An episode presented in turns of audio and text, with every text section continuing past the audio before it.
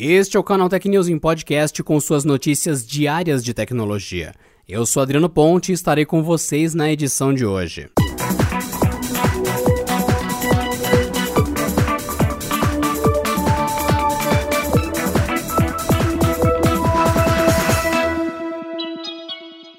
Num estudo realizado pelo Centro de Pesquisas Epidemiológicas da Universidade Federal de Pelotas, foi apontado no último dia 15 que a doença causada pelo coronavírus está desacelerando no Brasil. A pesquisa mostrou que o número de brasileiros com anticorpos do SARS-CoV-2 diminuiu com relação ao período anterior avaliado. O estudo coletou amostras entre 27 e 30 de agosto, sendo que 1,4% dos entrevistados tiveram contato com o coronavírus. Na fase anterior, realizada em junho, o número havia havia sido de 3,8%. Basicamente, de acordo com o que diz essa pesquisa, aconteceu uma mudança no padrão etário dos infectados entre junho e agosto. O número de infectados teve queda mais expressiva entre os adultos, já entre crianças e idosos a queda foi menor. Os pesquisadores reiteram que, ao contrário do que se pensava no início da pandemia, os anticorpos que são detectados pelo teste duram apenas algumas semanas. Na opinião desses especialistas, o declínio dos níveis de anticorpos ao longo do tempo não indica que as pessoas deixem de estar protegidas, porque o organismo guarda a memória imunológica para produzir anticorpos rapidamente em caso de uma nova infecção. As pessoas com testes positivos na última fase da pesquisa tiveram infecções relativamente recentes, enquanto as infectadas há mais tempo apresentaram resultado negativo nessa etapa.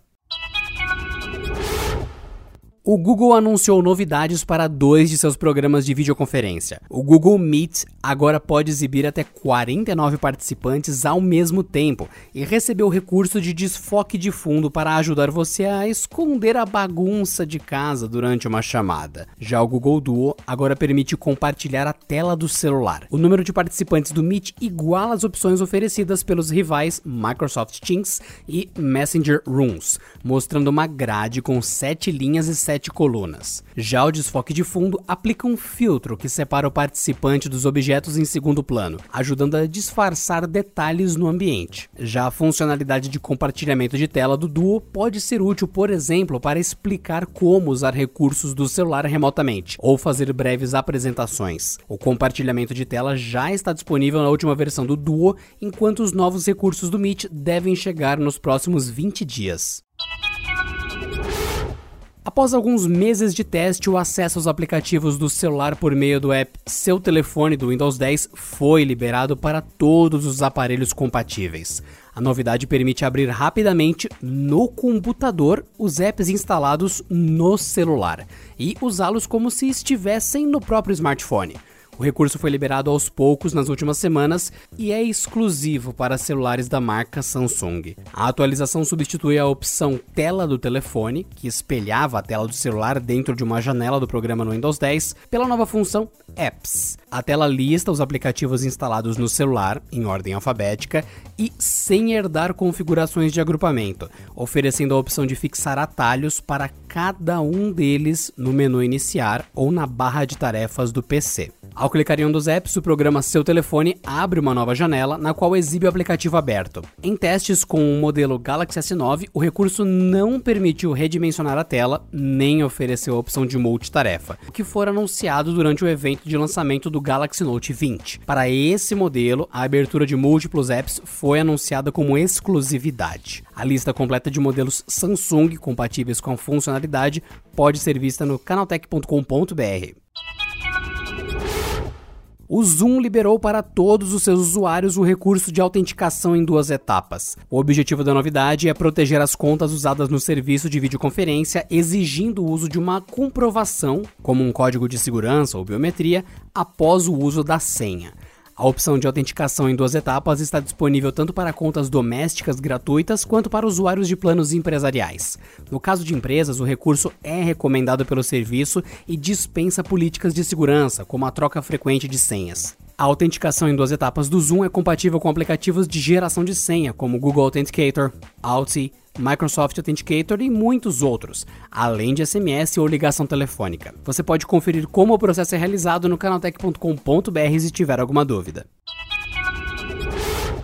O Facebook anunciou uma série de parcerias com gravadoras da indústria fonográfica. O objetivo é permitir que criadores de conteúdo de sua plataforma de games usem músicas licenciadas durante as transmissões ao vivo. A novidade, por enquanto, vale apenas para os produtores que tiverem status de parceiro, mas deve ser estendida em breve para todos os outros, que deverão seguir algumas regras de utilização. O Brasil faz parte da lista de 90 países cobertos pelos acordos entre as empresas. O uso de faixas licenciadas é permitido desde que as músicas sirvam apenas como trilha de fundo, com um volume inferior ao da voz do próprio criador e das canções e efeitos sonoros dos jogos em si. Elas podem ser geradas a partir de qualquer serviço de streaming ou plataforma, mas os usuários não podem abrir lives para atacarem de DJ sem jogar. Além disso, a liberação das faixas vale apenas para as transmissões ao vivo e gravações de lives, bem como clipes cortados a partir de conteúdos mais longos vídeos editados e outros clipes de produção publicados diretamente continuam sem poder utilizar músicas licenciadas. O Facebook afirma que, por mais que a lista de canções permitidas seja gigantesca, ela não pode ser divulgada na íntegra devido a restrições de licenciamento regional e termos de contrato. De maneira geral, estão cobertos artistas e lançamentos das gravadoras Universal, Warner, Sony, BMG, Cobalt e Merlin. E por hoje é só, pessoal. Nos vemos na próxima quinta-feira em mais uma edição do canal Tech News e Podcast. Bom descanso e até lá. Este episódio contou com o roteiro de Rui Maciel, edição de Mari Capetinga e editoria-chefe de Camila Reinaldi.